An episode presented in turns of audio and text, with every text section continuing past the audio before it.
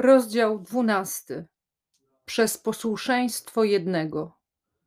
Posłuszeństwo Bogu w życiu chrześcijańskim. Kreśląc rysy i cnoty, jakimi powinno odznaczać się życie odrodzonych z ducha, co jest dobre, co Bogu przyjemne i co doskonałe. Rzymian, rozdział 12, werset 2. Po mowie o miłości i o pokorze, święty Paweł podejmuje także kwestię posłuszeństwa. Każdy niech będzie poddany władzom sprawującym rządy nad innymi. Nie ma bowiem władzy, która by nie pochodziła od Boga. Kto więc przeciwstawia się władzy, przeciwstawia się porządkowi Bożemu. List do Rzymian, rozdział 13, werset pierwszy i następne. Dalszy ciąg tego fragmentu, w którym mowa jest o mieczu i o podatkach, jak też inne teksty Nowego Testamentu, jasno, wskazując, że, jasno wskazują, że apostoł nie mówi tu o władzy w ogóle, o wszelkiej władzy, ale tylko o władzy świeckiej i państwowej. Zajmuje się tutaj pewnym szczególnym aspektem posłuszeństwa, na które jego ówcześni adresaci byli niezwykle wrażliwi. Był to czas, kiedy w łonie palestyńskiego judaizmu dojrzewało antyrzymskie powstanie zelotów. Chrześcijaństwo zrodziło się z judaizmu, wielu członków chrześcijańskiej wspólnoty, również w Rzymie, było nawróconymi Żydami. Problem posłuszeństwa państwu rzymskiemu pośrednio dotyczył także chrześcijan. Kościół apostolski stanął przed decydującym wyborem. Święty Paweł, zresztą tak jak cały Nowy Testament, rozwiązuje te kwestie w świetle postawy i słów Jezusa, zwłaszcza wypowiedzi na temat płacenia podatku Cezarowi. Porównaj Ewangelia według świętego Marka, rozdział 12, werset 17. Królestwo głoszone przez Chrystusa nie jest z tego świata, to znaczy nie ma charakteru narodowościowego i politycznego. Dlatego też może istnieć w jakimkolwiek systemie politycznym, korzystając z płynących stąd przywilejów, jak na przykład obywatelstwo rzymskie, i jednocześnie akceptując prawo. Krótko mówiąc, problem ten zostaje rozwiązany w sensie posłuszeństwa państwu. Posłuszeństwo wobec państwa stanowi konsekwencję oraz aspekt innego, ważniejszego i bardziej powszechnego posłuszeństwa, które apostoł nazywa posłuszeństwem Ewangelii. Porównaj list do Rzymian, rozdział 10, werset 16. My oczywiście nie możemy ograniczyć kwestii posłuszeństwa jedynie do posłuszeństwa wobec państwa. Święty Paweł wskazuje kontekst, w jakim chrześcijanie powinni rozpatrywać problem posłuszeństwa, ale nie mówi nam w tym jednym tekście wszystkiego na temat wspomnianej cnoty. Apostoł wyprowadza tutaj konsekwencje z zasad, które wyłożył dużo wcześniej w tym samym liście do Rzymian, a także gdzie indziej. A my musimy teraz e, te zasady odszukać, aby zrekonstruować naukę o posłuszeństwie, która okazałaby się pożyteczna i aktualna również dzisiaj. Powinniśmy udać się na poszukiwania posłuszeństwa podstawowego, z którego wypływają posłuszeństwa szczegółowe, łącznie z posłuszeństwem wobec władz cywilnych. Istnieje bowiem posłuszeństwo dotyczące wszystkich, przełożonych, jak i podwładnych, osób zakonnych, jak i świeckich, ważniejsze od innych rodzajów posłuszeństwa, które podtrzymuje i ożywia je, i nie jest posłuszeństwem człowieka wobec drugiego człowieka, ale posłuszeństwem człowieka wobec Boga. Właśnie to posłuszeństwo pragniemy odkryć w szkole Słowa Bożego. Napisano: Jeżeli istnieje problem posłuszeństwa dzisiaj, to nie dotyczy on bezpośredniej uległości Duchowi Świętemu, do której każdy wydaje się odwoływać bardzo chętnie, ale raczej poddania się jakiejś hierarchii, jakiemuś prawu lub jakiejś władzy, które wyrażają się na sposób ludzki. Także ja jestem przekonany, że tak jest. Lecz właśnie dlatego aby na nowo umożliwić to konkretne posłuszeństwo prawu i władzy widzialnej, musimy wyjść od posłuszeństwa Bogu i Duchowi Świętemu. Powierzmy się zatem Duchowi Świętemu, aby wiódł nas za rękę, byśmy mogli odkryć wielką tajemnicę posłuszeństwa. 1. Posłuszeństwo Chrystusa. Odkrycie natury i źródła posłuszeństwa chrześcijańskiego jest względnie proste Wystarczy przyjrzeć się, na podstawie jakiej koncepcji posłuszeństwa Pismo Święte określa Jezusa jako posłusznego. W ten sposób odkrywamy, że prawdziwym fundamentem posłuszeństwa chrześcijańskiego nie jest idea posłuszeństwa, lecz akt posłuszeństwa, nie jakaś abstrakcyjna zasada, niż musi podporządkować się wyższemu, ale wydarzenie. Nie opiera się ono na ustanowionym porządku naturalnym, ale samo zakłada i ustanawia nowy porządek. Nie, wie, nie mieści się w umyśle, rectaratio, ale w kerygmacie.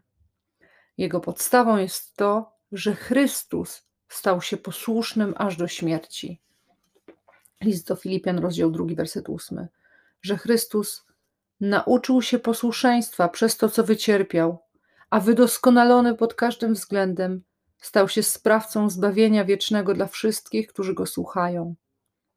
List do Hebrajczyków, rozdział 5, werset 8-9.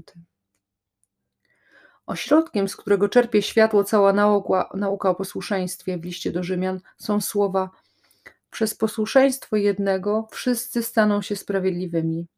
List do Rzymian, werset, mm, rozdział 5, werset 19. Posłuszeństwo Chrystusa jest bezpośrednim i historycznym źródłem usprawiedliwienia. Te dwie rzeczy są ściśle ze sobą związane. Ten, kto wie, jakie miejsce zajmuje w liście do Rzymian usprawiedliwienie, może na podstawie tego tekstu poznać, jakie miejsce zajmuje w nim posłuszeństwo. Wedle Nowego Testamentu posłuszeństwo Chrystusa nie jest tylko najwspanialszym przykładem posłuszeństwa, ale jego fundamentem. Stanowi ono zasadę Królestwa Bożego. Spróbujmy poznać naturę tego aktu posłuszeństwa, na którym opiera się nowy porządek.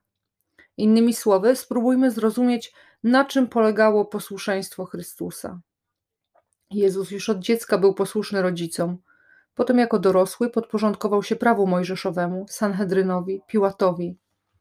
Jednak świętemu Pawłowi nie chodzi o żaden z tych rodzajów posłuszeństwa. Ma natomiast na myśli posłuszeństwo Chrystusa w stosunku do Ojca. Posłannictwo Chrystusa bowiem uważane jest za antytezę nieposłuszeństwa Adama.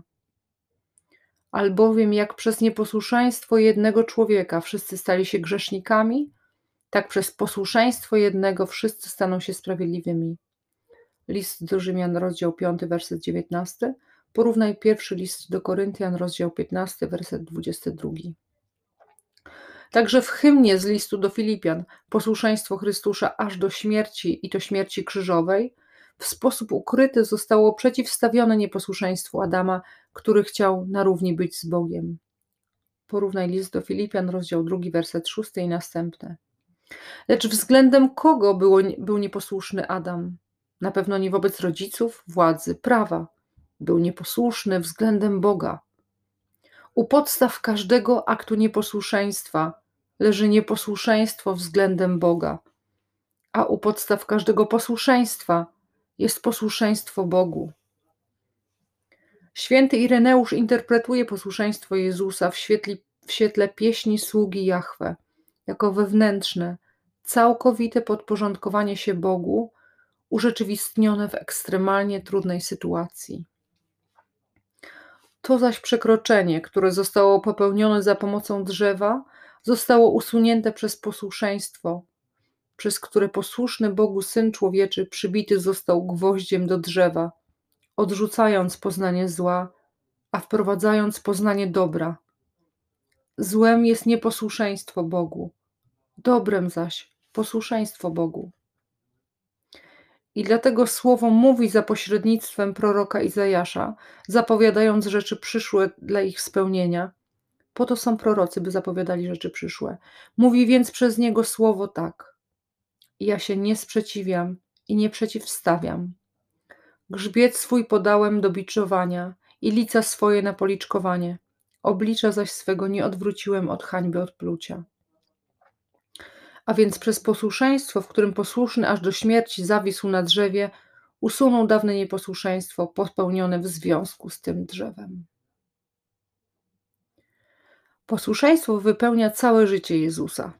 Podczas gdy święty Paweł oraz list do Hebrajczyków podkreślają rolę posłuszeństwa w śmierci Jezusa, święty Jan i synoptycy uzupełniają ten obraz, uwypuklając znaczenie posłuszeństwa w jego codziennym życiu. W Ewangelii Jana Jezus mówi: Moim pokarmem jest wypełniać wolę tego, który mnie posłał. Ja zawsze czynię to, co się jemu podoba. Ewangelia według świętego Jana, rozdział 4, werset 34 i rozdział 8, werset 29. Swoje posłuszeństwo Ojcu wypełnia Jezus przede wszystkim przez posłuszeństwo pismom. W scenie kuszenia na pustyni posłuszeństwo Jezusa polega na powoływaniu się na Słowo Boże i stosowaniu się doń. Napisane jest. Słowa Boże pod wpływem Ducha Świętego stają się nośnikami żywej woli Boga i objawiają swój zobowiązujący charakter nakazów Bożych. Oto w czym tkwi słynne posłuszeństwo nowego Adama na pustyni. Po ostatnim Jezusowym napisane jest, czytamy u Łukasza, że diabeł odstąpił od niego. Ewangelia według świętego Łukasza, rozdział 4, wersety 12-13. Jezus powrócił do Galilei w mocy ducha. Ewangelia według świętego Łukasza, rozdział 4, werset 14. Duch Święty jest dany tym, którzy są posłuszni Bogu. Porównaj Dzieje apostolskie, mm, rozdział 5, werset 32. Święty Jakub powiada: Bądźcie więc poddani Bogu, przeciwstawiajcie się natomiast diabłu, a ucieknie od was. List świętego Jakuba, werset 4, rozdział 7. Nie, rozdział 4, werset 7. Tak właśnie wydarzyło się podczas kuszenia Jezusa na pustyni. Posłuszeństwo Jezusa jest praktykowane w szczególny z, z, zgod... Posłuszeństwo Jezusa jest praktykowane w szczególny sposób zgodnie ze słowami, które są zapisane o nim i dla niego w prawie u proroków i w psalmach, a które on jako człowiek stopniowo odkrywa w miarę jak postępuje w rozumieniu i w wypełnieniu swojej misji. Doskonałej zgodności proroctw Starego Testamentu z czynami Jezusa, o których czytamy w Nowym Testamencie, nie wyjaśni się twierdząc, że proroctwa są zależne od czynów, to znaczy, że zostały one w sposób sztuczny uzgodnione z czynami dokonanymi przez Jezusa, lecz twierdząc, że czyny są zależne od proroctw. Jezus wypełnił w doskonałym posłuszeństwie to, co Ojciec o nim napisał. Kiedy uczniowie chcą się sprzeciwić jego pojmaniu, Jezus powiada: Jakże więc spełnią się pisma, że tak się stać musi? Ewangelia według świętego Mateusza, rozdział 26, werset 54. Życie Jezusa biegnie świetlistym torem, którego inni nie widzą, a który jest uformowany przez słowa zapisane o nim. Jezus z pism wywodzi owo tak się stać musi, a konieczność rządzi całym jego życiem. Wielkość posłuszeństwa Jezusa obiektywnie mierzy się na podstawie tego, co wycierpiał, subiektywnie zaś miłością i wolnością, z jakimi podejmował posłuszeństwo. W Jezusie w najwyższym stopniu jaśnieje posłuszeństwo synowskie. Nawet w najbardziej krytycznych momentach, jak wtedy, gdy ojciec podaje mu kielich cierpienia, na jego ustach nie zamiera synowskie wołanie na krzyżu. Aba, Boże mój, Boże mój, czemuś mnie opuścił? Porównaj Ewangelia według świętego Mateusza, rozdział 27, werset 46. Po czym według Łukasza natychmiast dodaje: Ojcze, w Twoje ręce powierzam ducha mojego. Ewangelia według świętego Łukasza, rozdział 23, werset 46. Na krzyżu Jezus oddał się Bogu, który go opuścił. Oto posłuszeństwo aż do śmierci. Oto skała naszego zbawienia. 2. Posłuszeństwo jako łaska, chrzest. W piątym rozdziale listu do Rzymian święty Paweł przedstawia Chrystusa jako praojca tych, którzy są posłuszni, w przeciwieństwie do Adama, który stał się protoplastą nieposłusznych. W następnym, szóstym rozdziale tego listu apostoł ukazuje, w jaki sposób wchodzimy w sferę owego wydarzenia, mianowicie przez chrzest. Święty Paweł nade wszystko ustala pewną zasadę. Jeśli ktoś dobrowolnie poddaje się czyjejś władzy, jest zobowiązany do służenia i posłuszeństwa. Czyż nie wiecie, że jeśli oddajecie samych siebie jako niewolników pod posłuszeństwo, jesteście niewolnikami tego, komu dajecie posłuch? Bądź niewolnikami grzechu, co wiedzie do śmierci, bądź posłuszeństwa, co wiedzie do sprawiedliwości. List do Rzymian, rozdział 6, werset 16. Po ustanowieniu tej zasady, święty Paweł przypomina fakt. Chrześcijanie w rzeczywistości dobrowolnie poddali się władzy Chrystusa w dniu chrztu, w którym wybrali go jako Pana. Gdy byliście niewolnikami grzechu, daliście z serca posłuch nakazom tej nauki, której was oddano, a uwolnieni od grzechu, oddaliście się w niewolę sprawiedliwości. List do Rzymian, rozdział 6, werset 17. W czasie chrztu dokonała się zmiana Pana, przejście od grzechu do sprawiedliwości, od nieposłuszeństwa do posłuszeństwa, od Adama do Chrystusa. Liturgia wyraziła to za pomocą opozycji. Wyrzekam się, wierzę. A w starożytności, w niektórych obrzędach chrzcielnych, stosowano gesty, które obrazowały to wewnętrzne duchowe wydarzenie. Przyjmujący chrzest zwracał się najpierw ku zachodowi, który uważano za symbol ciemności, i czynił gest odrzucenia i oddalenia od szatana i jego dzieł.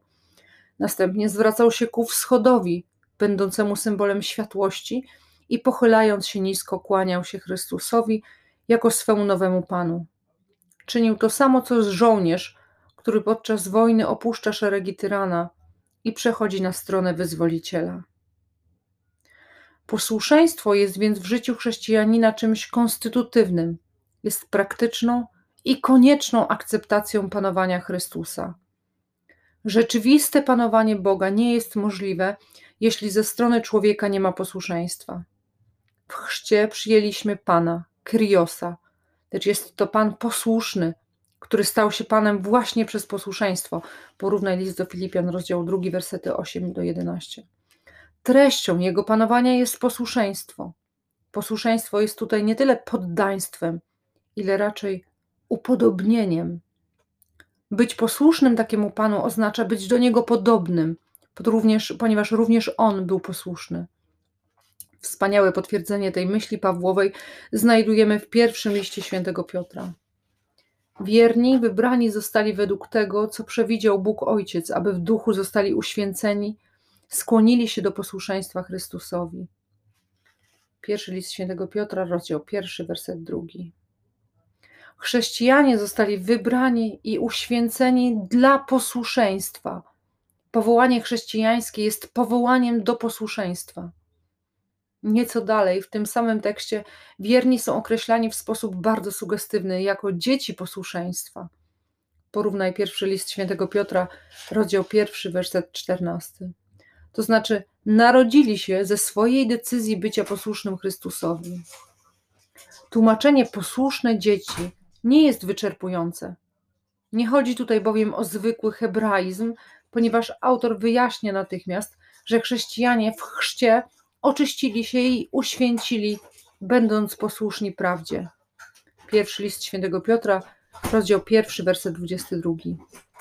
Mamy więc tu do czynienia z kontekstem kerygmatycznym, a nie moralnym. Na tej podstawie odkrywamy, że zanim posłuszeństwo stanie się cnotą, jest darem, zanim stanie się prawem, jest łaską. Różnica między tymi dwiema rzeczywistościami polega na tym, że prawo mówi, co masz czynić, podczas gdy łaska daje ci władzę czynienia. Posłuszeństwo jest przede wszystkim dziełem Bożym w Chrystusie, które następnie jest wskazywane wierzącemu, aby wyraził je w swoim życiu przez wierne naśladowanie Jezusa. Innymi słowy, my nie mamy tylko nakazu posłuszeństwa, ale posiadamy już łaskę posłuszeństwa. Posłuszeństwo chrześcijańskie zakorzenione jest zatem w chrzcie. Przez chrzest wszyscy chrześcijanie są zaślubieni z posłuszeństwem. W pewnym sensie złożyli ślub posłuszeństwa. Ponowne odkrycie tego faktu wspólnego dla wszystkich i wynikające z chrztu wychodzi naprzeciw życiowym potrzebom świeckim w Kościele. Sobór Watykański II ogłosił powszechne powołanie do świętości całego ludu Bożego. A ponieważ nie ma świętości bez posłuszeństwa, stwierdzenie, że wszyscy ochrzczeni powołani są do świętości oznacza to samo, co stwierdzenie, że istnieje jedno powszechne powołanie do posłuszeństwa. Trzeba jednak ukazać teraz ochrzczonym świętość i posłuszeństwo, ważne także dla nich, nie naznaczone jakimś szczególnym znamieniem, ani niezwiązane z określonymi warunkami, stanami i tradycjami, zbyt odległymi od ich sposobu życia. Świętość ta, obiektywnie rzecz biorąc, nie może być inna niż owa zasadnicza, ukazana przez Słowo Boże i zakorzeniona w sakramencie chrztu. 3. Posłuszeństwo jako obowiązek, naśladowanie Chrystusa. W pierwszej części listu do Rzymian święty Paweł ukazuje nam Jezusa Chrystusa jako dar do przyjęcia w wierze, podczas gdy w drugiej, parenetycznej, przedstawia nam go jako wzór do naśladowania w życiu. Obydwa aspekty zbawienia obecne są również w poszczególnych cnotach lub owocach ducha. W każdej cnocie chrześcijańskiej zawarty jest element misteryjny i element ascetyczny, część pozostawiona łasce i część pozostawiona ludzkiej wolności. Istnieje posłuszeństwo wyryte w nas i posłuszeństwo wyrażane przez nas. Nadszedł czas, aby zastanowić się nad tym drugim aspektem, nad naszym czynnym naśladowaniem posłuszeństwa Chrystusa. Chodzi o posłuszeństwo jako obowiązek. Zaledwie spróbujemy zrozumieć przez pryzmat Nowego Testamentu, na czym polega obowiązek posłuszeństwa, natychmiast dokonujemy zaskakującego odkrycia, a mianowicie, że posłuszeństwo niemal zawsze rozumiane jest tutaj jako posłuszeństwo względem Boga. Mowa jest oczywiście także o innych formach posłuszeństwa wobec rodziców, zwierzchników, przełożonych, władz świeckich, wobec każdej ludzkiej zwierzchności. Pierwszy list świętego Piotra, rozdział drugi, werset trzynasty. Lecz mówi się o nich o wiele rzadziej, w sposób mniej uroczysty. Sam rzeczownik posłuszeństwo, który jest terminem bardzo mocnym, używany jest tylko i wyłącznie w odniesieniu do posłuszeństwa Bogu lub co najwyżej instancji związanych z Bogiem. Jedynym wyjątkiem jest fragment listu do Filemona, gdzie termin ten oznacza posłuszeństwo wobec apostoła. Święty Paweł mówi o, posłuszeństwo, o posłuszeństwie wierze. List do Rzymian, rozdział 1, werset 5, rozdział 16, werset 26. O posłuszeństwie nakazom nauki. List do Rzymian, rozdział 6, werset 17. O posłuszeństwie Ewangelii. List do Rzymian, rozdział 10, werset 16, drugi list do Tesaloniczan, rozdział 1, werset 8. O posłuszeństwie prawdzie, list do Galatów, rozdział 5, werset 7. O posłuszeństwie Chrystusowi, drugi list do Koryntian, rozdział 10, werset 5. Ten sam język spotykamy także w innych miejscach. Dzieje apostolskie mówią o posłuszeństwie wierze. Dzieje apostolskie, rozdział 6, werset 7. Pierwszy list świętego Piotra mówi o posłuszeństwie Chrystusowi, rozdział pierwszy, werset drugi, i o posłuszeństwie prawdzie, rozdział pierwszy, werset 22.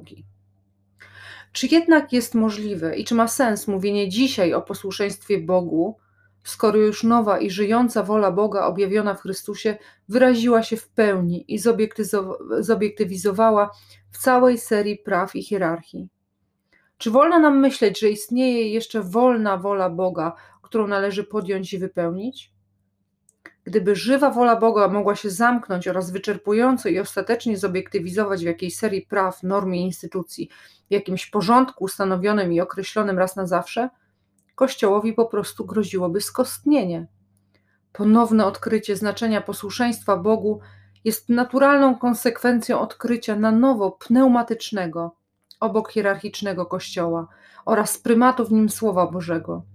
Innymi słowy, posłuszeństwo Bogu jest zrozumiałe tylko wtedy, kiedy jasno widzimy, że Duch Święty, prowadząc Kościół do wszelkiej prawdy i jednocząc we wspólnocie, inkomunione i w posłudze, uposaża go w rozmaite dary hierarchiczne oraz charyzmatyczne i że przy ich pomocy nim kieruje oraz owocami swoimi go przyozdabia.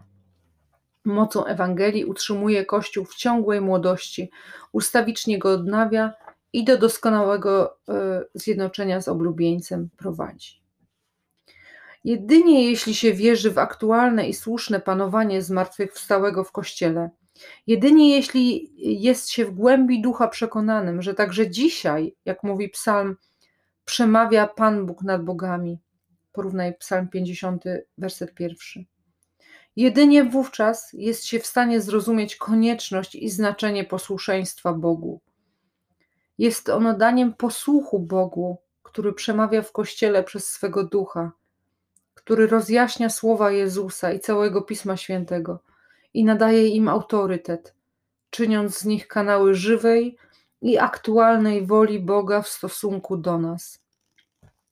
Posłuszeństwo Bogu i Ewangelii z konieczności było usunięte nieco w cień, przynajmniej na płaszczyźnie refleksji, kiedy to na Kościół patrzono głównie pod kątem instytucji, jako na społeczność doskonałą, od samego początku wyposażoną we wszelkie środki, władze i struktury potrzebne do tego, aby ludzi doprowadzić do zbawienia bez potrzeby nowych i szczególnych interwencji ze strony Boga. W chwili, kiedy Kościół znów wyraźnie pojmowany jest jako misterium i instytucja zarazem, posłuszeństwo automatycznie zaczyna być rozumiane już nie tylko jako posłuszeństwo względem instytucji, ale także względem ducha, nie tylko wobec ludzi, ale także i przede wszystkim wobec Boga, jak to było w przypadku świętego Pawła Apostoła. Ale teraz powinniśmy wykazać, że tak jak w Kościele instytucja i tajemnice nie są przeciwstawiane sobie, lecz złączone, tak też posłuszeństwo duchowe względem Boga nie odwodzi od posłuszeństwa władzy widzialnej i instytucjonalnej, ale przeciwnie, odnawia je, wzmacnia i ożywia do tego stopnia, że posłuszeństwo ludziom staje się kryterium osądu naszego posłuszeństwa Bogu. Czy istnieje i czy jest ono autentyczne. Posłuszeństwo wobec Boga w istocie urzeczywistnia się zwykle w sposób następujący. Bóg rozbudza w Twym sercu swoją wolę względem Ciebie, coś w rodzaju natchnienia, które przeważnie rodzi się ze słuchania lub czytania w duchu modlitwy Słowa Bożego. Nie wiesz skąd pochodzi i w jaki sposób powstała w Tobie pewna myśl, lecz znajdujesz ją w swoim sercu niczym młody pęd, który łatwo można zniszczyć. Czujesz się wzywany przez to słowo lub to natchnienie. Czujesz, że ono domaga się od ciebie czegoś nowego i wypowiadasz swoje tak. Owo tak, jeszcze niejasne i niewyraźne, gdy chodzi o to, co i w jaki sposób należy robić, lecz jasne i stałe w swej istocie. To tak, jakbyś otrzymał zapieczętowany list, który przyjmujesz z całą jego zawartością, zdobywając się na akt wiary, Później ta wewnętrzna jasność znika. Motywacje, na początku tak bardzo wyraźne, zaczynają się rozmywać. Pozostaje tylko to jedno, co do czego nie masz najmniejszych wątpliwości, że pewnego dnia otrzymałeś od Boga nakaz i że odpowiedziałeś tak. Co czynić w takiej sytuacji? Na nic się nie zda nawracanie do wspomnień i ponowne rozeznawanie. To coś nie zrodziło się z ciała, to znaczy poprzez intelekt, Zrodziło się z ducha i można je odnaleźć tylko w duchu. Teraz jednak duch już nie mówi do ciebie tak jak kiedyś, za pierwszym razem, bezpośrednio i w głębi serca, ale milczy i odsyła cię do kościoła i do jego instytucji. Powinieneś powierzyć swoje powołanie w ręce przełożonych albo tych, którzy w jakiś sposób sprawują nad tobą duchową władzę, wierząc, że jeśli pochodzi ono od Boga, on sam pozwoli je rozpoznać i uznać tym, którzy go reprezentują. Co jednak począć, kiedy powstaje konflikt między dwoma posłuszeństwami, a ziemski przełożony domaga się czegoś odmiennego lub sprzecznego z tym, co według ciebie nakazuje Bóg? Wystarczy zapytać, co w takich chwilach czynił Jezus. On przyjął posłuszeństwo zewnętrzne i poddał się ludziom. Czyniąc to jednak nie wyrzekł się posłuszeństwa wobec Ojca, lecz wypełnił je – bo właśnie tego oczekiwał od niego ojciec. Nieświadomie i bezwiednie, nieraz w dobrej wierze, a czasem nie, jak w przypadku Kajfasza, Piłata czy tłumów, ludzie stają się narzędziami Boga, który w ten sposób wypełnia swoją, a nie ludzką wolę. Mimo to, jednak nawet ta reguła nie jest absolutna. Bóg w swej woli i wolności może od człowieka zażądać, jak to się zdarzyło w przypadku Piotra, który miał do czynienia z nakazem Sanhedrynu, większego posłuszeństwa Jemu niż ludziom. Porównaj dzieje apostolskie, rozdział 4, wersety 19 i 20. Posłuszeństwo względem Boga jest posłuszeństwem, które możemy praktykować zawsze. Do aktów posłuszeństwa wobec władz widzialnych mamy okazję zaledwie trzy lub cztery razy w życiu. Oczywiście mam tu na myśli przypadki naprawdę poważne. Natomiast okazji do posłuszeństwa Bogu jest naprawdę mnóstwo. Im bardziej jest się posłusznym, tym bardziej mnożą się nakazy Boże, ponieważ on wie, że to jest najpiękniejszy dar, jaki może uczynić. Ten sam, którym obdarował swego umiłowanego syna. Kiedy Bóg znajduje duszę, która decyduje się być mu posłuszna, wtedy bierze w swe ręce jej życie, tak jak chwyta się za ster okrętu lub jak się ściga konia lejcami. Staje się on wtedy na serio, a nie tylko w teorii, panem, czyli tym, który kieruje, który rządzi, określając rzecz by można dosłownie wszystko gesty, słowa, sposób wykorzystania czasu tej osoby. Powiedziałem, że posłuszeństwo Bogu jest czymś, co można praktykować zawsze. Muszę dodać, że jest, ona tak, że jest ono także posłuszeństwem, które mogą praktykować wszyscy, zarówno podwładni, jak i przełożeni. Zwykle mówi się, że trzeba umieć być posłusznym, aby móc rządzić i rozkazywać. Nie jest to tylko rozsądna zasada. Zawiera się w niej także racja teologiczna. Oznacza, że prawdziwe źródło duchowego autorytetu tkwi bardziej w posłuszeństwie niż w tytule lub w urzędzie, które ktoś może sprawować. Rozumieć władzę i autorytet jako posłuszeństwo oznacza nie zadowalać się samą władzą, lecz dążyć także do tego autorytetu, który wynika z faktu, że Bóg jest z Tobą i wspiera Twoje decyzje. Oznacza zbliżać się do tego rodzaju autorytetu, którym promieniował, który promieniował z działalności Chrystusa i który skłaniał ludzi do pytania się w zdumieniu, co to jest? Nowa jakaś nauka z mocą. Ewangelia według świętego Marka, rozdział 1, werset 27. W rzeczywistości chodzi o autorytet zupełnie inny, o władzę realną i skuteczną, nie tylko nominalną czy urzędową, władzę wewnętrzną, nie zewnętrzną. Kiedy jakieś polecenie zostanie wydane przez rodzica lub przez przełożonego, który stara się żyć zgodnie z wolą Bożą i który wcześniej się modlił i chodzi mu tylko o dobro podwładnego lub własnego dziecka, wtedy autorytet samego Boga staje się podporą takiego polecenia. Jeśli pojawia się sprzeciw, Bóg mówi do swego przedstawiciela to, co kiedyś rzekł do Jeremiasza. A oto ja czynię cię dzisiaj twierdzą warowną, kolumną żelazną i murem spiżowym. Będą walczyć przeciw tobie, ale nie zdołają cię zwyciężyć, gdyż ja jestem z tobą. Księga Jeremiasza, rozdział pierwszy, werset 18 i następny. Swemu współbratu, biskupowi, święty Ignacy Antiocheński dawał taką oto cudowną radę. Niech nic nie dzieje się bez twojej wiedzy, lecz i ty nic nie czyń bez zgody Boga. Ta droga posłuszeństwa Bogu nie ma w sobie nic z mistycyzmu czy nadzwyczajności, lecz jest dostępna dla wszystkich ochrzczonych. Polega ona na przedstawianiu Bogu swoich spraw. Porównaj Księga Wyjścia, rozdział 18, werset 19. Ja sam mogę zdecydować o tym, czy udać się w podróż, wykonać jakąś pracę, odwiedzić kogoś, dokonać jakiegoś wydatku, a następnie, kiedy już zdecydowałem, modlić się do Boga o pomyślność danego przedsięwzięcia. Ale kiedy zrodziła się we mnie myśl do posłuszeństwa Bogu, wtedy uczynię inaczej. Najpierw zwrócę się do Boga za pomocą bardzo prostego środka, który mam do dyspozycji modlitwy. Jeśli Jego wolą będzie, abym wyruszył w podróż, wykonał jakąś pracę, odwiedził kogoś, dokonał wydatku, a, nas, a następnie zrobię lub nie daną rzecz, będzie to już aktem posłuszeństwa względem Boga, a nie tylko moją wolną inicjatywą. To jasne, że zwykle w ciągu krótkiej modlitwy nie usłyszę żadnego głosu i nie otrzymam wyraźnej odpowiedzi, co mam czynić, a przynajmniej nie jest rzeczą konieczną, abym taką odpowiedź otrzymał, żeby to, co zrobię, było już aktem posłuszeństwa. Postępując bowiem w ten sposób, przedstawiłem sprawę Bogu, wyzułem się z własnej woli, zrezygnowałem z decydowania samemu i dałem możliwość Bogu ingerowania, jeśli chce, w moje życie. Cokolwiek teraz zadecyduję, kierując się zwykłymi kryteriami rozeznania, będzie to posłuszeństwo wobec Boga. Podobnie jak wierny sługa nigdy nie podejmuje inicjatywy, ani nie przyjmuje od obcych rozkazów bez zastrzeżenia, muszę zapytać najpierw mojego Pana. Tak samo prawdziwy sługa Boży nie podejmuje się niczego bez powiedzenia sobie: Muszę się najpierw pomodlić, aby zrozumieć, co chce mój Pan, abym zrobił. W ten sposób oddaje się wodze własnego życia Bogu. Wola Boża przenika coraz bardziej nasze istnienie, czyniąc je cenniejszym i przemieniając je w ofiarę żywą, świętą i Bogu przyjemną.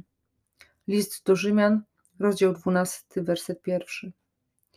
Jeżeli powyższa zasada przedstawiania spraw Bogu jest istotna w odniesieniu do drobnych, codziennych spraw, tym bardziej dotyczy ona spraw wielkich, jak na przykład kwestia wyboru własnego powołania, ożenić się czy nie, służyć Bogu w związku małżeńskim, czy służyć mu w życiu konsekrowanym.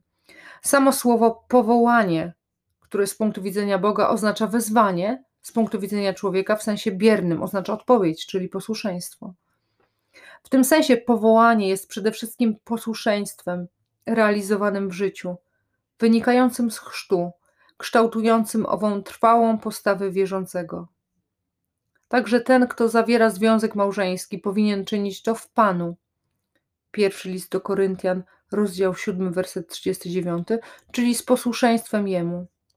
Małżeństwo staje się w ten sposób posłuszeństwem Bogu, lecz w sensie wyzwalającym, nie przymuszającym, jak niekiedy się zdarza, gdy ktoś wchodzi w związek małżeński z posłuszeństwa rodzicom lub zmuszony jakąś koniecznością. Nie jest już ono wyłącznie własnym wyborem, który następnie przedstawia się Bogu, aby zaaprobował i pobłogosławił go, lecz wyborem dokonanym wspólnie z nim, w synowskim przylgnięciu do jego woli, która na pewno podyktowana jest miłością. Różnica nie jest mała. Czym innym jest móc powiedzieć w trudnych sytuacjach wynikających z własnego wyboru, że znaleźliśmy się z nich z woli Boga, że nie była to wyłącznie naszą wolą i dlatego Bóg nie pozwoli, aby zabrakło nam Jego pomocy i łaski. Posłuszeństwo względem Boga, także w swojej konkretnej formie, nie jest więc tylko przywilejem osób zakonnych w Kościele, lecz stoi otworem dla wszystkich ochrzczonych. Świeccy w Kościele nie mają przełożonego, którego, któremu musieliby być posłuszni, przynajmniej nie w takim sensie, jak mają e, go osoby zakonne czy duchowni. Mają jednak za to Pana, któremu muszą być posłuszni, mają Jego słowo, Poczynając od swoich najgłębszych hebrajskich korzeni, słowo posłuszeństwo wskazuje na słuchanie i odnosi się do Słowa Bożego. Termin grecki użyty w Nowym Testamencie na określenie posłuszeństwa, hypakowein, w dosłownym tłumaczeniu znaczy słuchać uważnie lub dać posłuch. E, również łacińskie słowo obedientia, ob audire oznacza to samo a zatem w znaczeniu pierwotnym być posłusznym oznaczałoby poddać się słowu, uznać jego rzeczywistą władzę nad sobą. Stąd staje się jasne, że w ślad za ponownym odkryciem Słowa Bożego w Kościele współczesnym musi iść odkrycie na nowo posłuszeństwa. Nie można pielęgnować Słowa Bożego, nie kultywując jednocześnie posłuszeństwa. W przeciwnym wypadku stajemy się ipso facto nieposłuszni. Być nieposłusznym para Cowain znaczy źle słuchać, nieuważnie. Można powiedzieć, że oznacza słuchać obojętnie, z dystansem, zachowując własną moc decydowania w obliczu słowa. Nieposłuszni to ci, którzy słuchają słowa, ale jak mówi Jezus, nie wprowadzają go w życie. Porównaj Ewangelia według świętego Mateusza, rozdział 7, werset 26. Jednak nie w tym sensie, że nie radzą sobie z wprowadzeniem go w życie – ale nie widzą nawet takiego problemu. Studiują słowo, lecz bez zamiaru podporządkowania się mu. Panują nad słowem w tym sensie, że opanowali narzędzie jego analizy, lecz nie chcą, aby ono nad nimi zapanowało. Pragną zachować neutralność, która cechuje każdego uczonego w stosunku do przedmiotu jego studiów. Tymczasem droga posłuszeństwa otwiera się przed człowiekiem, który postanowił żyć dla Pana. Jest to wymóg, który pojawia się zawsze w chwili prawdziwego nawrócenia. Podobnie jak zakonnikowi, który dopiero co złożył swoje śluby, wręcza się regułę, której ma przestrzegać, tak samo chrześcijaninowi, który na nowo zwrócił się na Ewangelię w Duchu Świętym, powierza się bardzo prostą regułę, zawierającą się w słowach: bądź posłuszny, bądź posłuszny Słowu. W ostatecznej konfrontacji pomiędzy dwoma królestwami zbawienie będzie w posłuszeństwie. Zbawi się zastęp posłusznych, a ich hasłem będzie posłuszeństwo Bogu.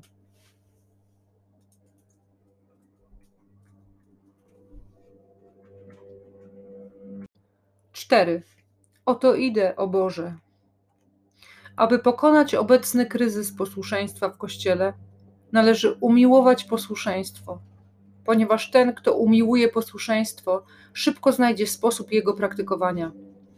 Starałem się wskazać na pewne motywy, które mogą pomóc w tym zadaniu. Przykład Jezusa na chrzest.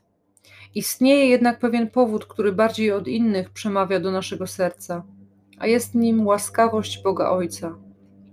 Posłuszeństwo stanowi klucz do serca Boga Ojca. Do Abrahama powracającego z góry Moria Bóg powiedział: Będę ci błogosławił. Wszystkie ludy ziemi będą sobie życzyć szczęścia takiego, jakie jest udziałem twego potomstwa, dlatego, że usłuchałeś mego rozkazu. Księga Rodzaju, rozdział 22, wersety 17-18. Ton tych słów przywodzi na myśl kogoś, kto długo i z trudem musiał się powstrzymywać, ale teraz wreszcie może dać upust wszystkiemu, co nosił w swym sercu. To samo, chociaż nieskończenie wyższym poziomie, powtarza się w przypadku Jezusa.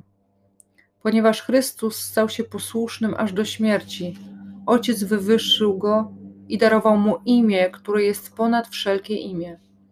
Porównaj list do Filipian, rozdział 2, wersety 8-11. Miłosierdzie Ojca nie jest jakąś metaforą pozbawioną związku z rzeczywistością. Jest to sam Duch Święty. Bóg, podpowiada święty Piotr w dziejach apostolskich, udziela Ducha Świętego tym, którzy są Mu posłuszni. Dzieje apostolskie, rozdział 5, werset 32. Jeżeli chcemy dostąpić łaskawości Boga, musimy i my nauczyć się mówić: Oto jestem. W całej Biblii rozbrzmiewają te słowa, jedne z najprostszych i najkrótszych w ludzkiej mowie, lecz bardzo drogie Bogu. Wyrażają one tajemnicę posłuszeństwa Bogu. Abraham odpowiedział: Oto jestem. Hineni, Księga Rozdziału, Księga Rodzaju, rozdział 22, werset pierwszy. Mojżesz odpowiedział: Oto jestem. Księga Wyjścia, rozdział 3, werset 4. Samuel odpowiedział: Oto jestem. Pierwsza Księga Samuela, rozdział 3, werset pierwszy i następny. Izajasz odpowiedział: Oto ja. Księga Izajasza, werset 6, werset 8, 6 rozdziału. Maryja odrzekła: Oto ja. Ewangelia według świętego Łukasza, rozdział 1, werset 38. Jezus powiedział: Oto idę. List do Hebrajczyków, rozdział 10, werset 9. Wydaje się, jakbyśmy uczestniczyli w jakimś apelu, kiedy to powoływani odpowiadają po kolei: Jestem. Ci ludzie naprawdę odpowiedzieli na wezwanie Boga. Psalm 40 opisuje doświadczenie duchowe, które obecnie pomoże nam sformułować postanowienie. Pewnego dnia, pełen radości i wdzięczności za wszelkie dzieła Boże dokonane przez Boga, złożyłem w Panu całą nadzieję. On schylił się nade mną, wydobył mnie z dołu zagłady. W prawdziwym stanie łaski psalmista pyta siebie, w jaki sposób mógłby odpowiedzieć na tak wielką dobroć Boga. Złożyć całopalenia, ofiary? Pojmuje, że nie tego Bóg od niego oczekuje. To zbyt mało, aby wyrazić, co kryje się w jego sercu. Wtedy pojawia się intuicja i nagłe olśnienie. To, tym, czego Bóg od niego oczekuje, jest szlachetne i uroczyste postanowienie wypełniania odtąd wszystkiego, czego Bóg od niego zażąda, bycia mu posłusznym we wszystkim. Mówi zatem: Oto przychodzę. W zwoju księgi o mnie napisano: Jest moją radością, mój Boże, czynić Twoją wolę a prawo Twoje mieszka w moim wnętrzu. Psalm 40, wersety 8 i 9. Przychodząc na świat, Jezu, Jezus uczynił swoimi te słowa, mówiąc: Oto idę. W zwoju księgi napisano o mnie, abym spełnił wolę Twoją Boże. List do Hebrajczyków, rozdział 10, wersety 5 i następne. Teraz kolej na nas. Całe nasze życie, dzień po dniu, może być przeżywane pod znakiem słów: Oto idę, o Boże, aby spełniać Twoją wolę. O poranku, zaczynając nowy dzień, potem idąc na spotkanie, rozpoczynając pracę, mówmy: Oto idę, Boże, aby spełniać Twoją wolę. Nie wiemy, co ten dzień, to spotkanie, ta praca nam przyniesie. Wiemy na pewno jedno, że chcemy spełniać w nich wolę Bożą. Nie wiemy, co nam przyniesie jutro, lecz rzeczą piękną jest wyjść mu na spotkanie, mając na ustach te słowa. Oto idę, o Boże, aby spełniać Twoją wolę.